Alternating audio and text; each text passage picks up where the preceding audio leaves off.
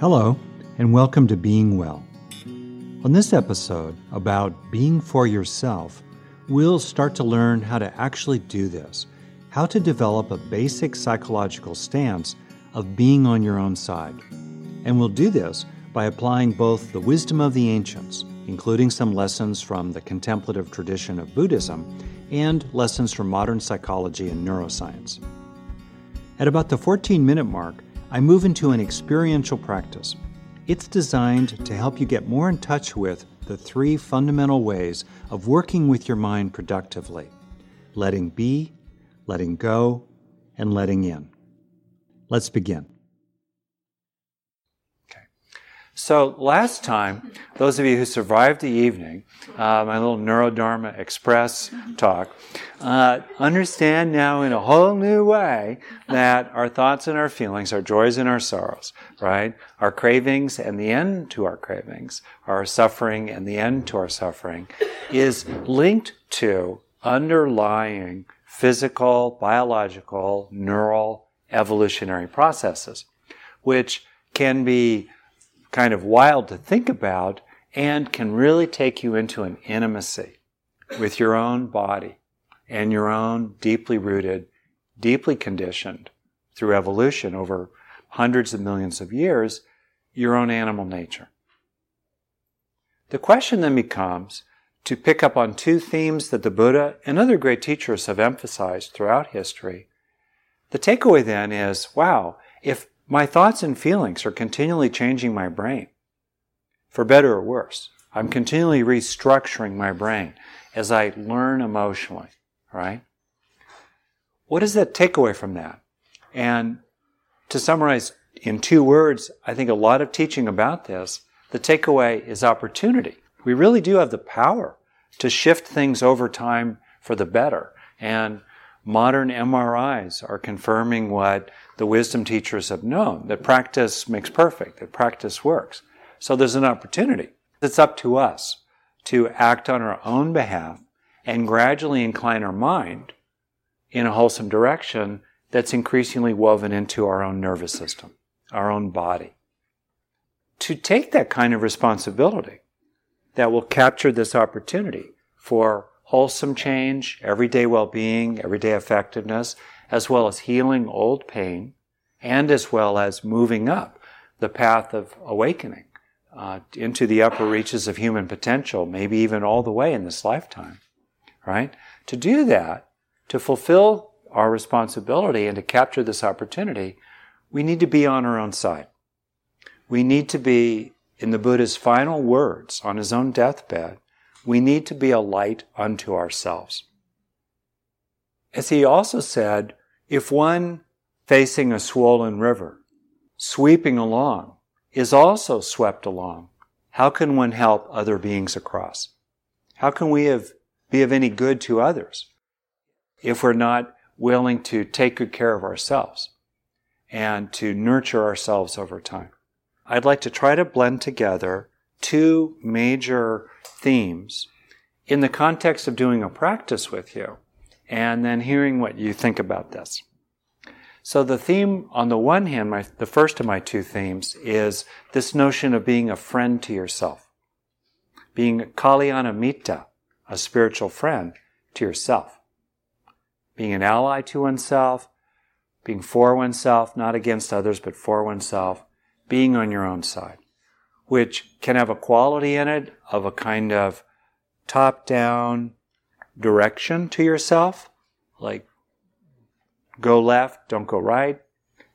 It also very much has a kind of internal warmth to it, a kind of kindness or sweetness, a self-compassion, a gentleness, a tenderness with ourselves, the one being over whom we have the greatest power, and therefore the one being to whom we have the highest duty. That's my first theme. The second theme is to look at how to be for ourselves in the context of the three great ways to engage the mind: to be with it, or to release the negative, or to take in and grow the positive. So I want to use that framework, which I'll talk about momentarily, as the frame for doing a little practice with you about being for yourself, wishing yourself well, being on your own side. That's what I'm going to try to weave together here. Okay? So I want to kind of set up this three-part framework, let be, let go, let in, the three ways to engage the mind, or if the mind were a garden, witness it, pull the weeds, plant the flowers. The three great ways to engage the mind. I want to set that up as a framework and then do a little practice with you about that and then talk about it. Now, sometimes it is said in certain circles, in some spiritual circles, currently some Buddhist circles, non-dual circles, even psychotherapeutic circles, that the only proper way to practice is simply to witness. To simply observe the stream of consciousness and let it be, and that's all you need. This view is controversial. Personally, I think a number of people, and I can now quote Joseph Goldstein, a major teacher in Western Buddhism, who I interviewed on Monday for this little series I'm doing that will be freely offered, and you'll hear about it. I and he and other people think that's not enough. So I kind of want to walk through this. So a very important way to engage our mind, it's like a stance. What's our relationship to the mind? One very important way is to see what's there, to experience our experience, to feel our feelings without trying to influence them one way or another. All right? We may not like them, we may not prefer them, but we're letting them be. We're unpacking them. We're airing them out. We're bringing to bear the two great tools, the ancient tools of the physician, the healer, light and air. Right?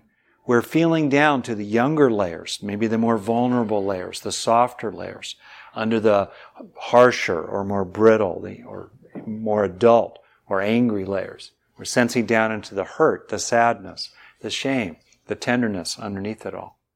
We're investigating, which is one of the 7 factors of awakening in Buddhism, sometimes said to be the most important factor of all. Investigation, curiosity, interest.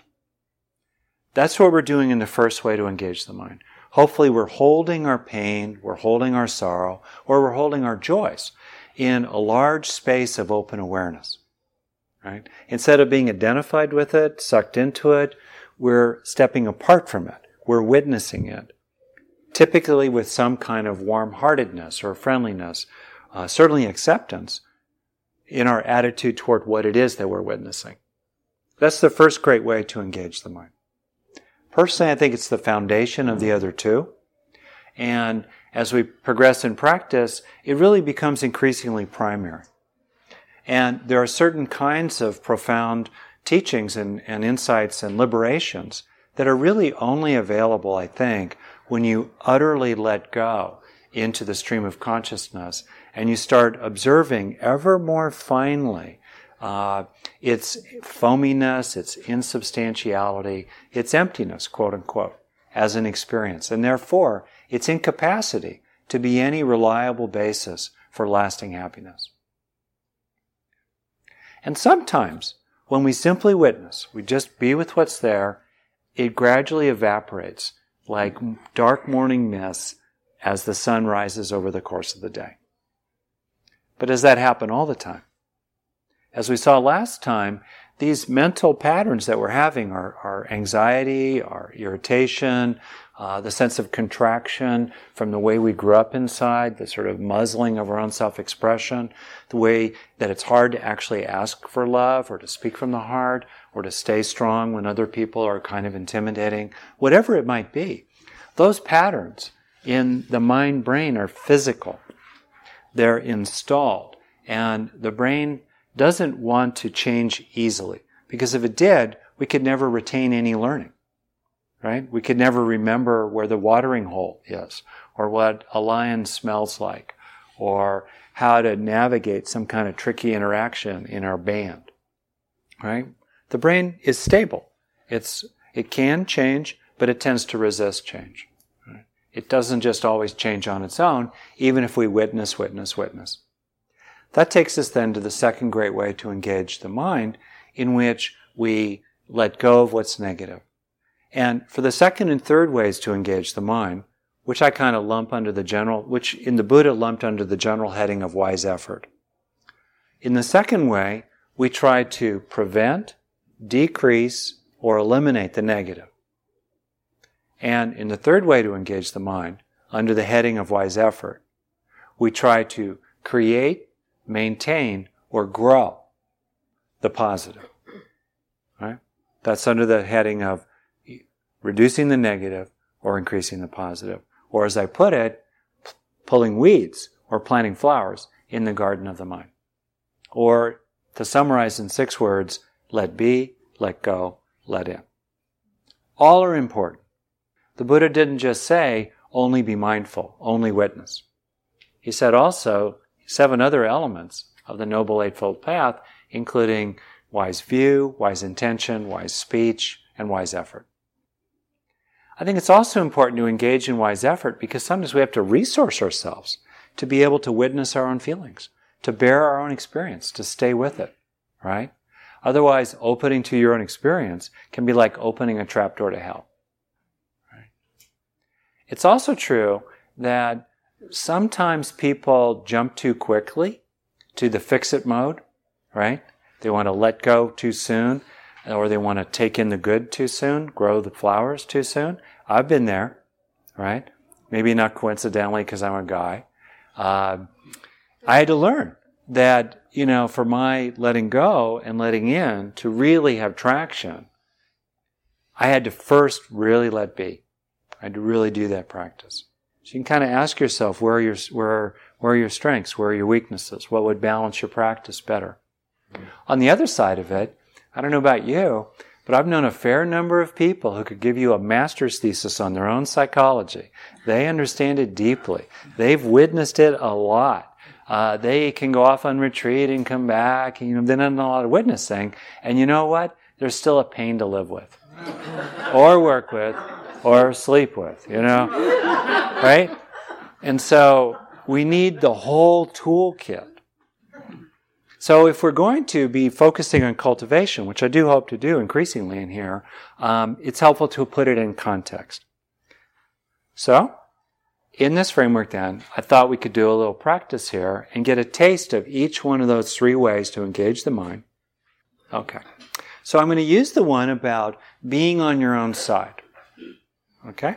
And if you could, this is a little, artificial is not quite the right word, it's deliberate. I'm going to ask you to deliberately be aware of ways in which you, as it were, do feel warmly toward yourself. You are caring toward yourself.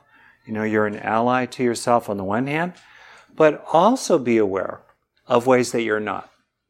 Maybe a way that you are an exaggerated self-critic. You're pounding on yourself more than is really fair. Or some way that you feel like it would be vain or sinful or, conceited somehow to try to wish yourself well. Because we need to have both something to let go of and something to grow. Though to begin with, we're just going to witness both of these qualities as a kind of exploration. So let's begin. And I'll do about 2 minutes for each one. And as any kind of experiment, see what comes up for you when we do this. All right? So to begin with, just taking a couple minutes here, see if you can simply investigate or explore, survey your own tendencies and especially the experience. What's it feel like to be critical of yourself or pushy toward yourself, or dismissive of your deep needs, maybe with a little shaming tone. And also see if you can explore, just being with here, you're not trying to change anything, also explore what it feels like to be more of an advocate for yourself,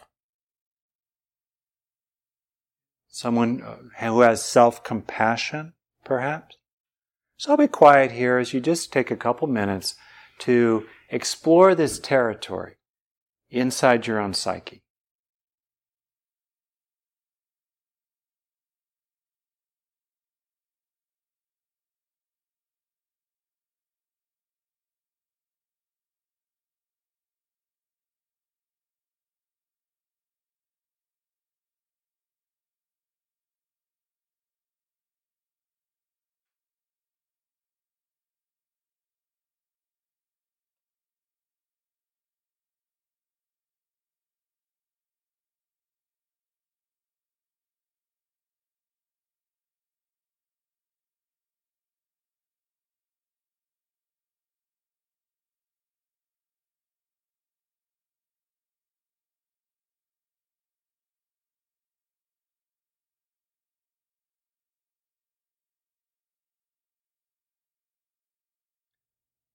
In simple terms, what's it like to be warm toward yourself, and what's it like to be mean toward yourself?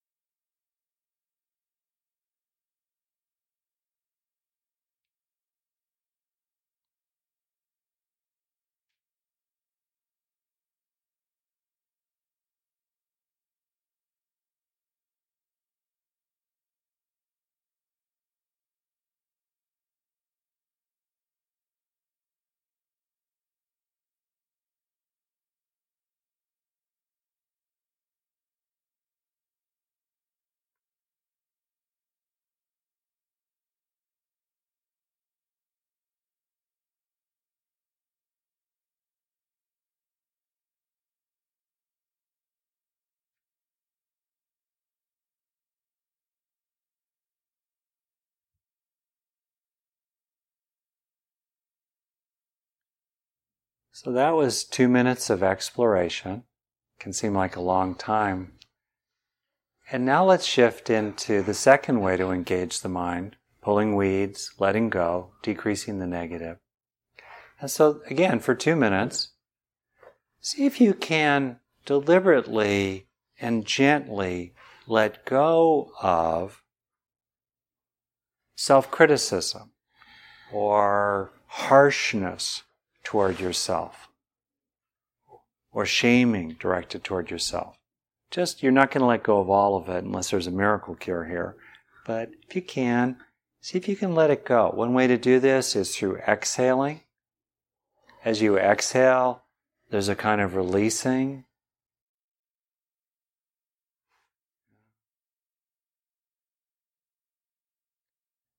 There can be a kind of letting go of thoughts that are overly negative, exaggerated or harsh, standards that are unfair, kind of a letting go.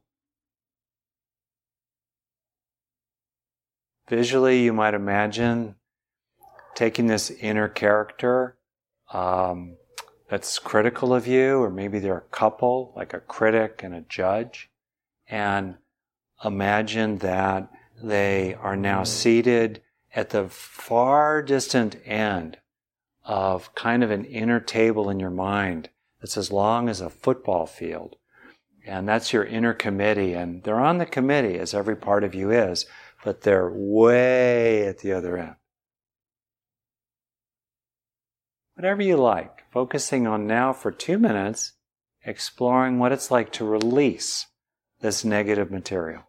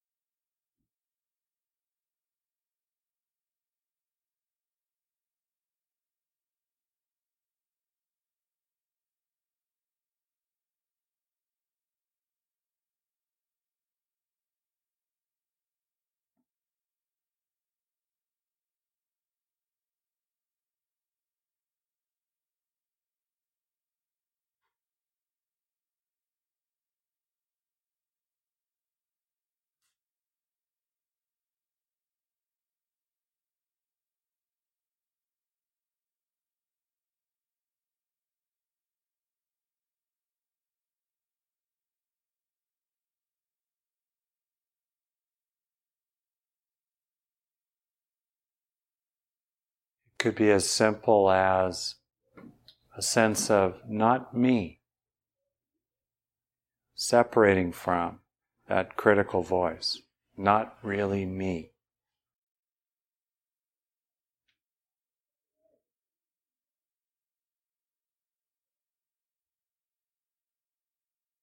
That was another 2 minutes. And now probably the most enjoyable 2 minutes. See if you can really let in a sense of being for yourself. You may remember from last week that to take in the good, you first need to have the experience, and then you install it in your brain by enriching it and absorbing it. You know, let it last. Help it be more intense. Give yourself over to it. Help it sink into you as you sink into it. So locating perhaps a kind of a sense of strength on your own behalf, like you're going to be sticking up for yourself. That's one aspect of being for yourself. You might feel it in your face, a kind of determination, perhaps in your body. Another aspect of being for yourself is a kindness, a friendliness toward yourself.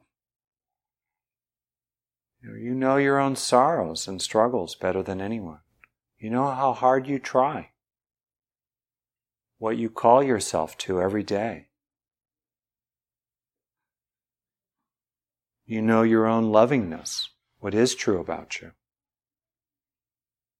You can have a sweetness for yourself here too. So for the next 2 minutes, helping grow inside the garden of your mind, this quality of being a light unto yourself.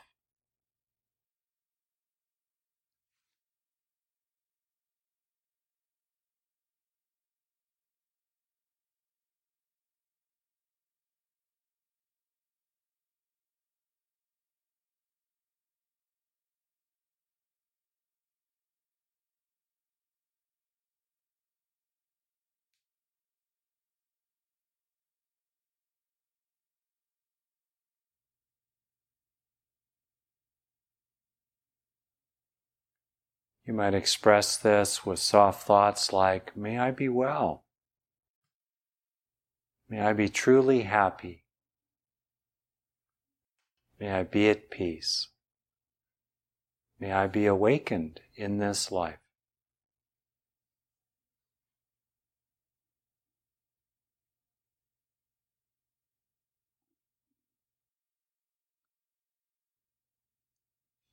Okay. That was another 2 minutes. You might ask which one went by more quickly, right? Or most quickly. The last thing I'll say briefly is that in passing, there's often a natural sequence when we're upset about something. We start with just being with it. Maybe we're working with trauma coming up for us, or maybe we're just are stuck in traffic and we've got to get to a meeting and we're going to be late and it's going to be embarrassing or something. Or maybe we're arguing with somebody and we're just revved up around it, or we want something to happen, it's just not happening. Okay? We start with the upset. Step one is to witness it. It's to be with it. Let it be. Unpack it. Explore it. Hold it in a big space of mindfulness. Try to disidentify from it. Step back from it. Try to sense down to what's small, more vulnerable, or perhaps younger. At some point, it will feel right to shift into the second phase, the letting go phase. You try to relax the body, you exhale, kind of calm down, talk yourself off the ledge, right? Challenge these negativistic thoughts. That's the second phase. Maybe vent, maybe cry. It's a releasing phase. You're not forcing it, but you are encouraging it to release. You're letting it release. And then at some point, too, it'll feel right. Okay. There's enough of a stability, or there's enough of a space. Now, what could I take in? What could I replace what I've released with? What would be a good replacement for what I've released? You know, if I've released anxiety, could I replace it with feeling stronger or more protected? If I've released loss or frustration, disappointment, Could I replace that with feelings of gladness or gratitude or accomplishment or pleasure? Or if I've released heartache, feeling hurt or inadequate or unloved, could I replace that with feeling included, feeling seen, feeling taken care of in the ways that it's true? And even replace that with feeling loving, compassionate, and caring myself. Okay? So there's kind of a rhythm to this, right? And you can use these three ways to engage the mind as a kind of roadmap for yourself or for other people if you work with them. This little framework for me has been incredibly helpful. And it's a way to understand what we're doing in terms of different kinds of practice. So, as the Buddha himself said, ehi pasiko, see for yourself.